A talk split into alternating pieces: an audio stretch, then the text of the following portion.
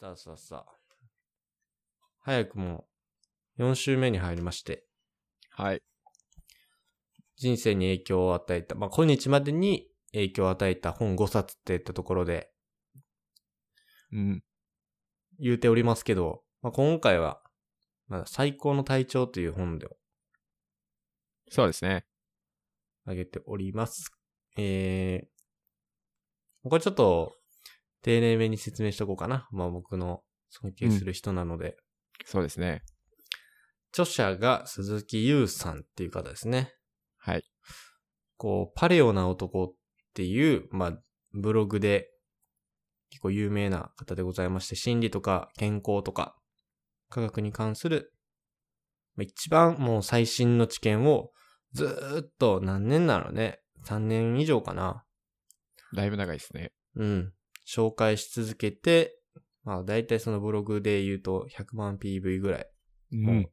月間達成してるような月間、月間100万 PV ですね。えぐいな。まあなんかこのヘルスケア領域とかうん。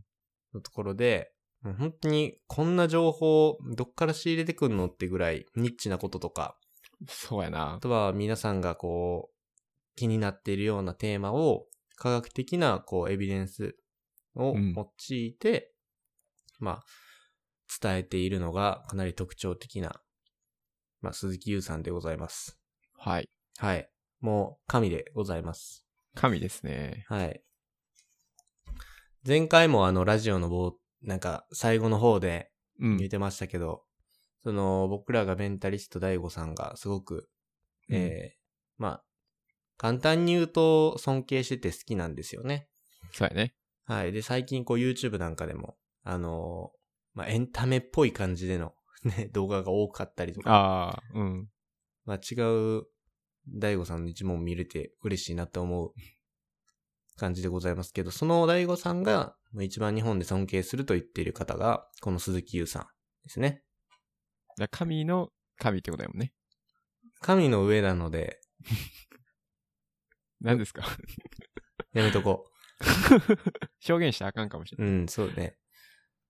で、まあ、まあ、それは置いといて、まあ、結構、あの、まあ、今回どうしようか。まあ、鈴木優さんでいこうか。パレオさんっていつも言ってるけど、あ、鈴木優さんで。もうなんはかい、敬意を表して、いや、でもやっぱ、ラジオなんでパレオさんにしましょうん、バレないでいきましょう。だからパレオさんは、う。うん。と、なんかやばい集中力とか、ああー、はいはいはい。でも結構もう認知度高いんかな。うあんと、うんなんか、あのーあれよ、薬のやつ、ちょっと今本のタイトルど忘れしちゃったけど、あサプリメントの本、一番最初確かサプリの本やったかな。あ、あ、売ってましたね。うん。パレオダイエットの教科書もあったよな。あ、そうや、パレオダイエットの教科書もあるわ。なんか副、なんかその薬、副作用があるみたいな。うんうんと、そう、ダイエットの教科書。なんかこれまで、えっと、まあ、最、そうやな、パレオ教、パレオダイエットの教科書と、うん。うん。えっとやばい集中力とこの最高の体調を、うん。えー読んでおります。本でちゃんと読んでおって、Kindle で、あの、薬のやつね、ああ、はいはい。副作用のやつ読んでて、あ、全部読んでんねや。信者ですから、あ、そうですね。 教師、うん教師ですもんね。な、ずっとこう、見てますと、うん。まあちょっとこのパレオさん愛をずっと語ってると大変なことになってしまいますので、いや、方っていいっすよ。もう30分と限られている時間なので、ああ、足りないな。うん。まあでもずっと、まあ多分もう今日、最後までずっと、うん、好き、結局好きなんですよねって言ってそう。のろけ話で終わるかも しれん。のろけ話で終わっちゃうね。それ多分良くないと思うので、いや、いいじゃないですか。いいじゃないですか。はい、あのーまあけ、なんですかね、この、まあ、パレオさん自体が、うん。なんか年間10万本とか、その科学論文読んでるんですよ。ああ、はいはいはい。これもまたちょっとすごいなって思ってて、えすごすぎるよな。なんなん科学論文10万本を年間で読むって。数えてんやなって逆に思った。 ああ、10万分も数えてられへんもんな。まあそれかなんかあるんかな ?1 日に基準みたいな数値があって、だいたいあーなる1ほどね日そのうん10本とかっはていうい。のがあって、うん。あのー結構、パパパパパって計算して、まあ10万本っすかねみたいあー、ガイさんで。 な。今ちょっとパリオさん真似してみたんやけど無理やったわ。パリオさんそう、あのーまた声も俺好きで、あ、そうなん。あ、そう低い、かっこいい感じの。そう、やっぱほらもう結局パリオさん好きかになるやん。やばいやばい。ちょっと戻していかなあかんけど。なんかめっちゃ若いんよね、そのパレオさんが。あ、そうやな。見た目めちゃくちゃ若いな。で、もう、ね、年齢とか普通に公表してるんやったっけな。てか、その、動画とか出てくださった時でも、あの、なんかその40代やったっけ、今。いや、多分確かそれが言ってはったと思う。 40半ばかうん後半ぐらいだったと思うんですけど、その、メンタリスト大悟さんと横並びになった時に、なんか、うん、んパレオさんの方が若いみたい な、なるぐらい音、とかうん。そう、めちゃくちゃ、なんか、まなんかちょっと童顔っぽいってところも、なんかあるんかなとは俺はあ感あ、じてはいるはけいはいど、うんでにしてもその肌の、肌ツヤの良さとか、うん。を見たときに、え、うんで、しかもパラさん、ま、なんかムキムキやし、 マッチョやな。マッチョやし、うん。まあ、む、まあ、なんやろ。なんか、そう、ボディービルダーみたいな、ま、むムキムキじゃなくて、その、うんうんうん。程よい筋肉がこうガシってついてる、はいはいはい。まあ一番羨ましい体、体型ですよ。うん。 もうこれ、良さ話し出したら止まらんな。そうやな。本について触れられてへんそうな。で、で、まあ、今日までに影響を与えた本っていう観点で言うと、そはいの、まあこれまでね、結構、その、ギブアンドテイクとか、うんあとはファクトフルネスとか、まあ、お金持ち父さん等々あありましたけど、はい。まあ、なんて言うんでしょう。うーん、そんなことないと思うけど、その、割と、啓発本というか、うんうんまあ、思考哲が学、的な。うん。あ、そう、哲学に近いかもしれへん。なんかもう考え方をもう一変するような、もうすごいインパクトのある本じゃないですか。確かに。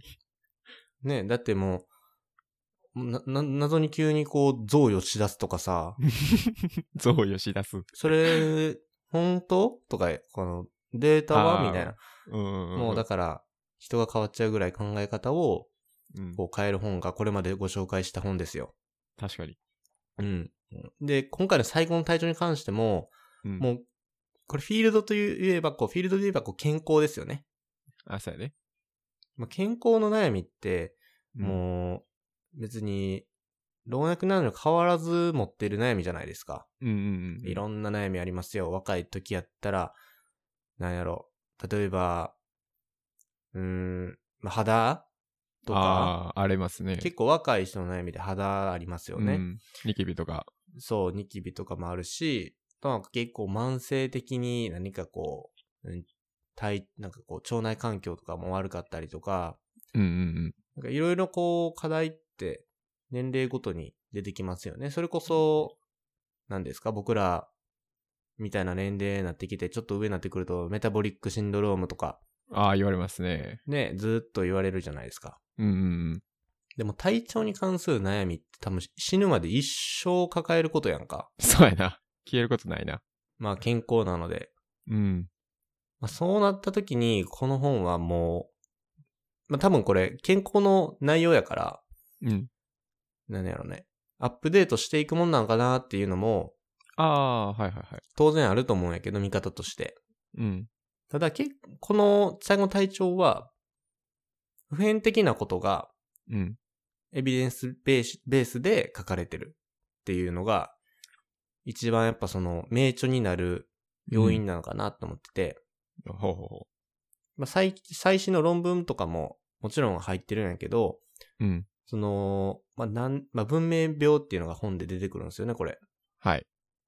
で、まあ、その文明、文明病っていうのが、その、結構最近起こっている、まあ、近代になってからずーっとかかってるような病っうんうんうん。ていう切り口だから、その、なんやろ、歴史的ななが、もうなんか歴史書みたいな最初の多分入りはおそらく。ああ。狩猟採集民と比べること多いもんな。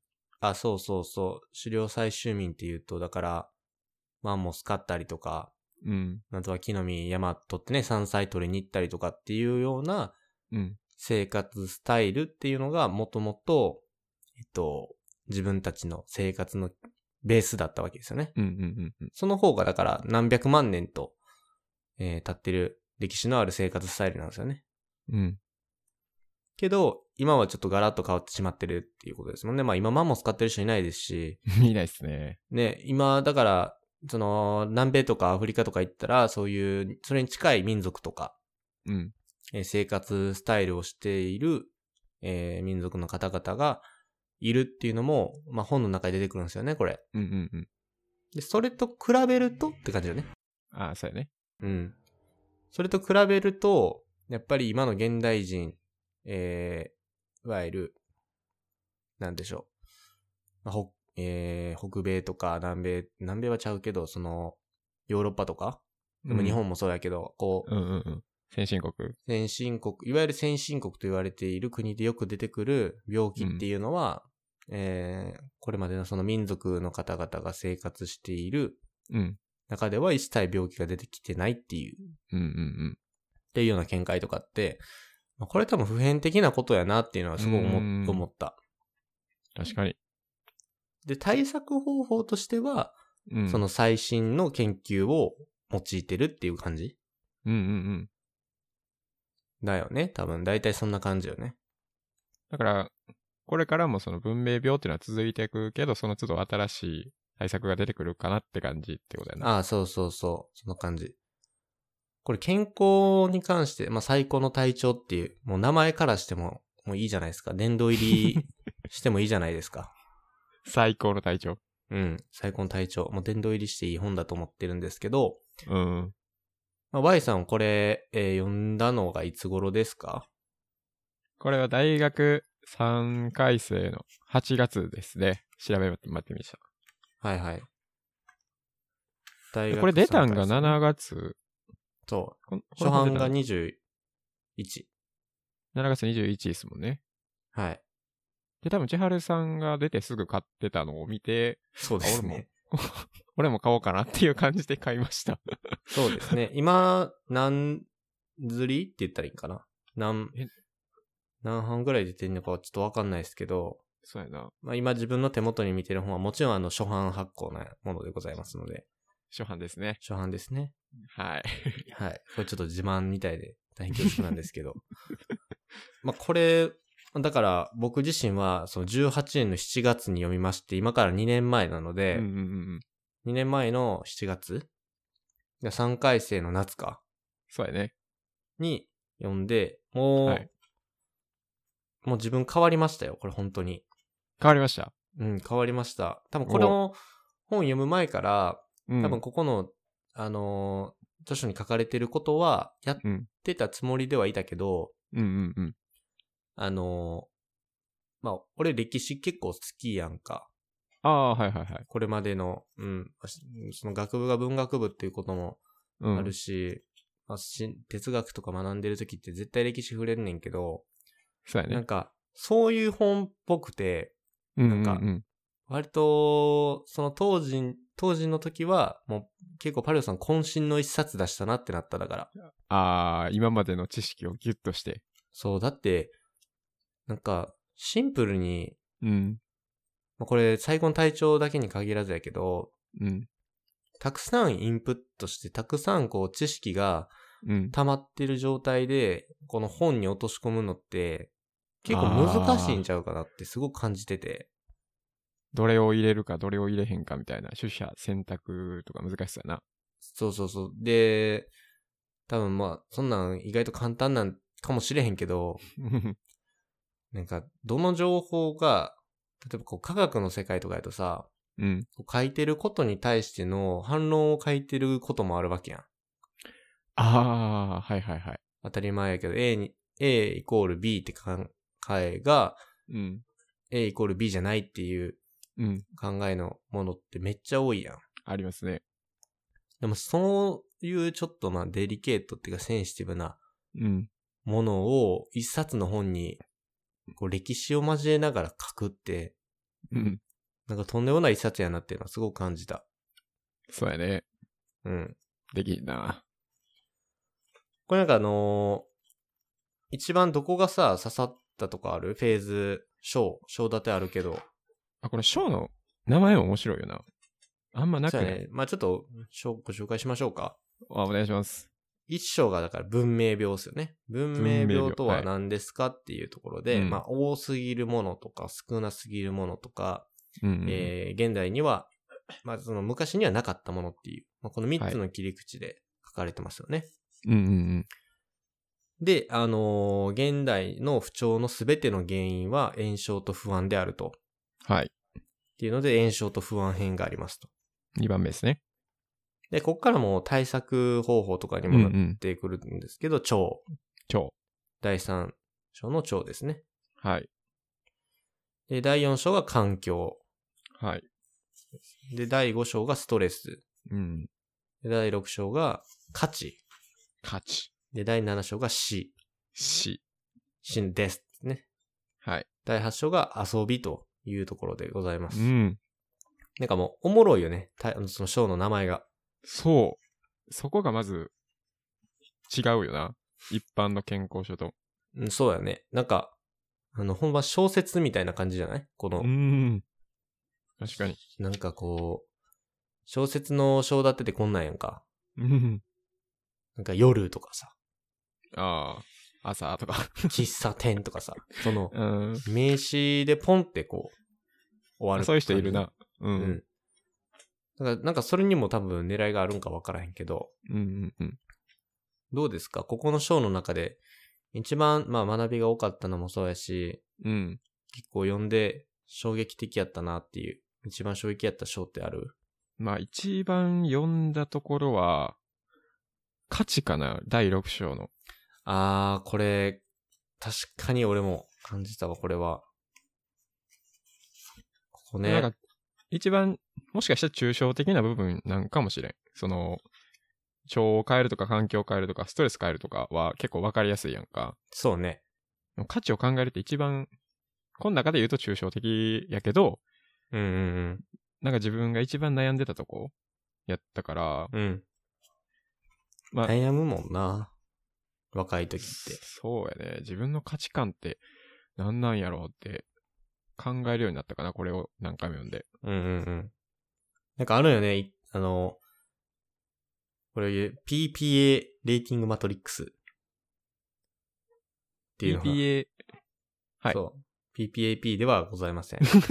パーソナルプロジェクトのリストアップっていうのがありまして。あーはいはいはいありましたね。まあ、これが結構、あのー価値観をうん。測るために結構いいですよっていう内容書かれてまして。確かにこれはすごいですね。あのーあんまり学生の時って価値観を考える機会なくて、うん。でも社会人になってからさ、だいぶ考えるようになったかなっていうのはあって、おだからこれは、そうね、見た時はた正直なんかぼやっとしてたけど、うん。あの、今やからこそ言える、その、価値観うん。何のために例えば働いてるんやとか、ああ、はいはいはい。なんか何のために自分がそもそも生きてるんやろうみたいな。うん。なんかそういうところに、あの、考えることってあるやんか、やっぱり。ありますね。え、その時って結構考えるのしんどくなって途中で放棄するやん。ああ、わからんってなもんな。そう、うんしいやもうお金稼ぐわ、とりあえず、つって。うーん。けどなんかそれを助けてくれるショーではあるよね。そうやね。なんかぼんやりとした価値観を、こう、すごく形にしてくれるっていう。就活の時めっちゃ使ったかも、これを。あ、なんか俺も、これじゃないけど、これに似たようなやつ使ってたわ。あ、ほんと。うん。しかもそれも多分パレオさんの記事読んでんな。ああ。すべてはパレオさんから。もうすべて、あの、今の自分が構築されたのって、うん。言い過ぎかもしれんけど、もうパレオさんやと思いやでもなんかそういう人って一人いるよな。なんか、う。いる。この人に突き動かされて。まあ、このメンターじゃないけど、うん。うーん。それがパレオさんというわけですね。いや、もうほんまそああ。あっ素て敵やん。う。なあ、もう会って土下座したいわ。 ありがとうございましたね。うん。土下座す。会って土下座したい。うん。いや、まあ一回は行ってみたいね。そうやなうん。もうこれは、会って感謝伝えないといけないですよ。そうやね。まあ、あの、ちょっと話が戻、話戻ると、価値のところはあれですよね。うんあの、結構、ね不安とかストレスを抱えてしまう現代病があるというところの、はい、切り口からいくんですよね、確か。うんうんうんで、そのなんでそんなにえー今って不安とか悩みっていうのが多いのかっていう。うん。で、昔にもちゃんと不安とか悩みはあったんやけど、すごく、えっと、シンプルなものだったっていうことですよね、これ。そうやね。なんか、要は、あの、大きい猛獣が出てきた時には戦うか逃げるかと。うん。二択選。二択。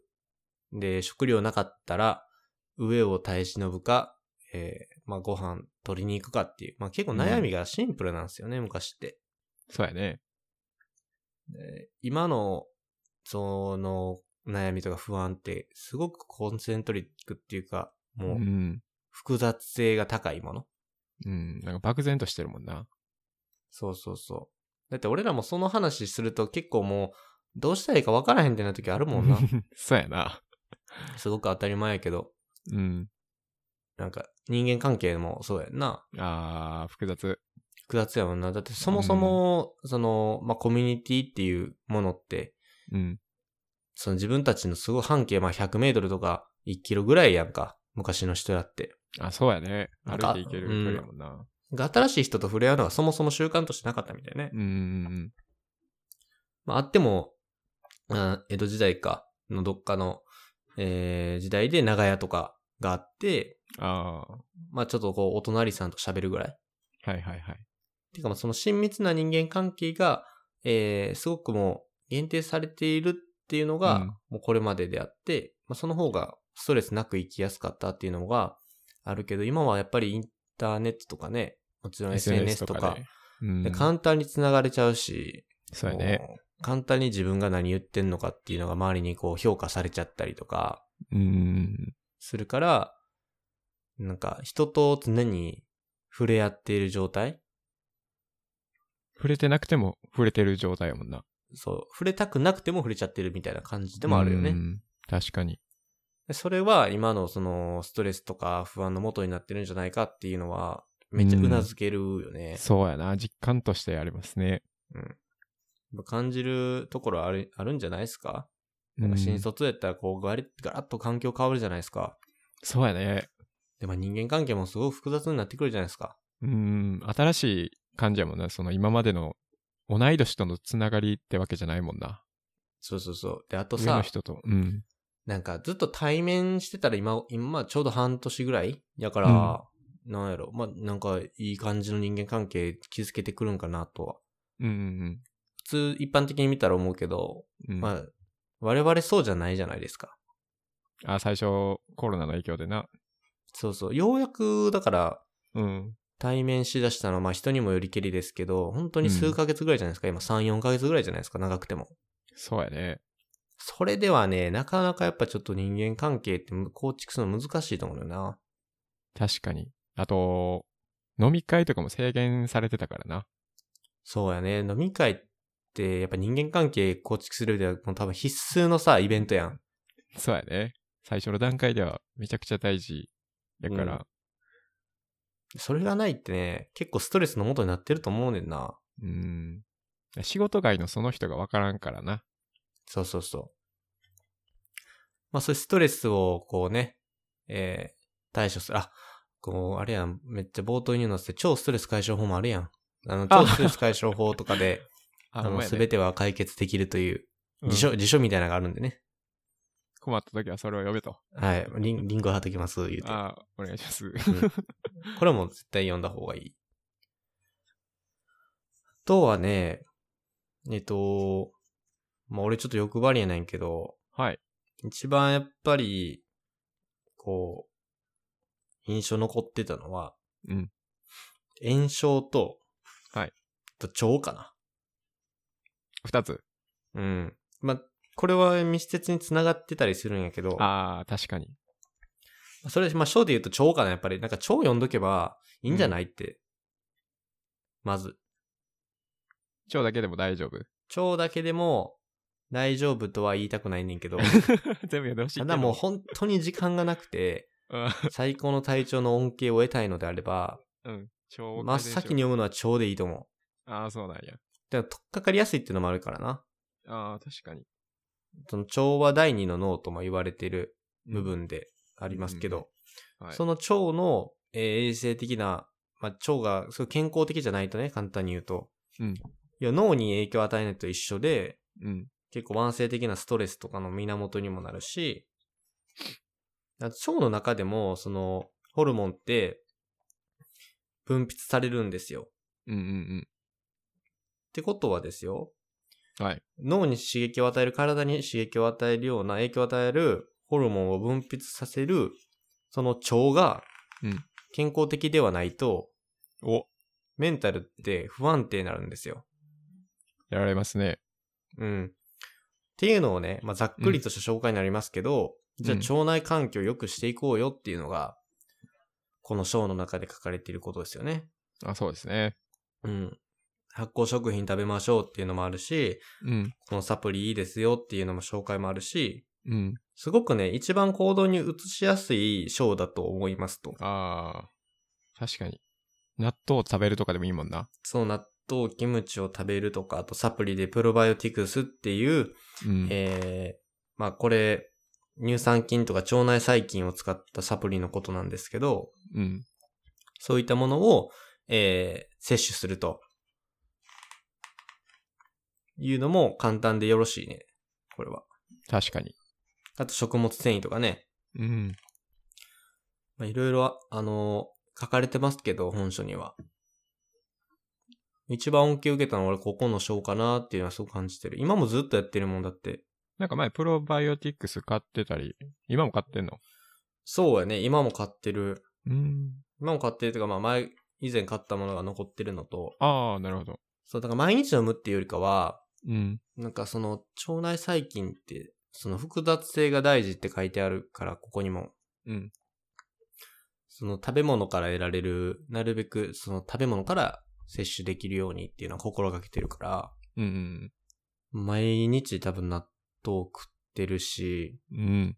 キムチも食うし、ザワークラフトとかいろいろ、乳製品ね、チーズとかいろいろ食べれるから、うん。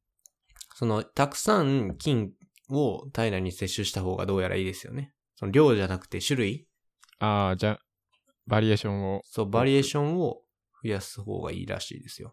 うん。なので、Y さんは腸内細、腸内環境はいい方ですかうーん。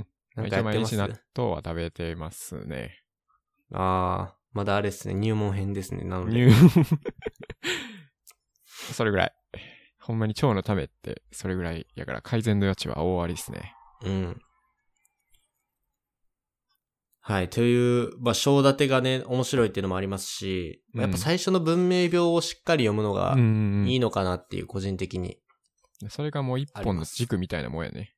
そう、なんかもうすべての病気の元が、今回ここでは文明病っていううん。ところから入っていくので、はい。でもやっぱそれは歴史的にこう変わっていってるっていうような切り口で言ってるので、うん。まあ納得感はめちゃくちゃあるのと、そうやな。やっぱりそのデータを元に、まあ、パリオさんが書いてるので、うん。なんかどっかのその、なんでしょうか。うん歴史学者の人とか、うん。なんか、ただ単にこう、自分の見解を述べてるっていう本ではないっていうのが一番特徴なので、そうやね誰が、そう、誰が読んでも、あの、納得してしまうような感じ。パレオさんの、その、例えば考えとか、まあ、人間性とか、まあ、僕はもう信者なの で、パレオさんが右って言ったら右行くし、みんなが左行っててもな。みんな左手のパレオさん右行ったら右行くみたいなぐらいに、人間性は好きなので多少のバイアスはあるけど、うん。そもそも特徴が、そう、それ抜いても、さっぴーでもうん特徴的なのが、やっぱその、ずっと、その科学、エビデンスベースで喋ってるから、そうやね。ずっと客観的なよね。どこまで行ってうもん。まあその仕入れがすごくパレオさん、まあ、お強みとしてうん。あるので、やっぱ大悟さ魅力ん、そう、大悟さんからしても、もう、神とうん。言われている方でございます。そんな人が書いた本ですからね。うん。買って損はないな。そうね。で、あとやっぱり、なんかこれどの放送でも言ってるけど、はい。もう新卒が読む本ですよ。うん。ずっと言ってんな。 ずっと言ってる。ずっと言ってる。でもまあそういう回なのでね。そうやね。まあなんでなんやとうんいうところ、まあもうこれ新卒じゃなくても、もう学生の時から読んでたらいいと思うんだけどな。そうやな。誰が読んでもいい本やけど、特に新卒である理由とは。というのはですね、環境がすごく変わるからですね。あこれ章でも読んで環境ってあるけど、ー、ありますね。この環境が変わるっていうのは、やっぱりここうのん文明病の中でも基盤となっているような変化で、なるほど。これはシンプルに人間関係っていうような環境もそうだし、職場、うんうんうん職場とかもそう、仕事の環境もそうだし、うん。あとはシンプルにその、部屋とかの環境もこれ触れられてたよね。あ換気が大事とか、ー。うんうんなんか諸々あると思うんですけど、そういうやっぱ節目節目で環境がガラッと変わる、まあその新卒の、新卒のフェーズで、うん。うん。この本を読んでおくと、自分が今なんでこの、まあ、いわゆる体調が悪いのか、うん。っていうところを因数分解できると思うんですよ。あー。言語化されやすくなると。うん、そうそう。この本を読むと、あの、いろんな角度で、うんその、今自分がなんでこの体調が悪いのかっていうところを、もうこう、言語化してって落とし込んでってくれてるから、なるほど。例えば、もうわうんからへん。もうその人によっては、うわ、確かに食生活悪いから、多分腸内環境悪いから、うんうんうん。その、あんまり体調良くないかも、寝つけてない理由ってそれかもしれへんとか。あそうあ、確かに一人暮らし始めたら、食が弱くなったりするもんね。これほんまにそうで、あまあ、あ確かに。俺も、まあ、あのー大阪に基本的に住んでて、うんまあ、はい週末ぐらいには帰ってきてるけど、うん。あの、一人暮らしでも全然寝れんねんか。それはやっぱり、うん。一個腸があると思ってて。おうん。なんか寝や、寝つけめちゃくちゃいい、やっぱり。あ、そうなんや。うん。いや、ほんま疲れたけど、うん。疲れて明日の仕事もちょっと考えちゃう時あんねんけど、そうなったらさ、うんたまに寝れへん時あるやん。ありますね。その東京の研修の時ってこれ寝れへんかったしな、それでう言うと。ん。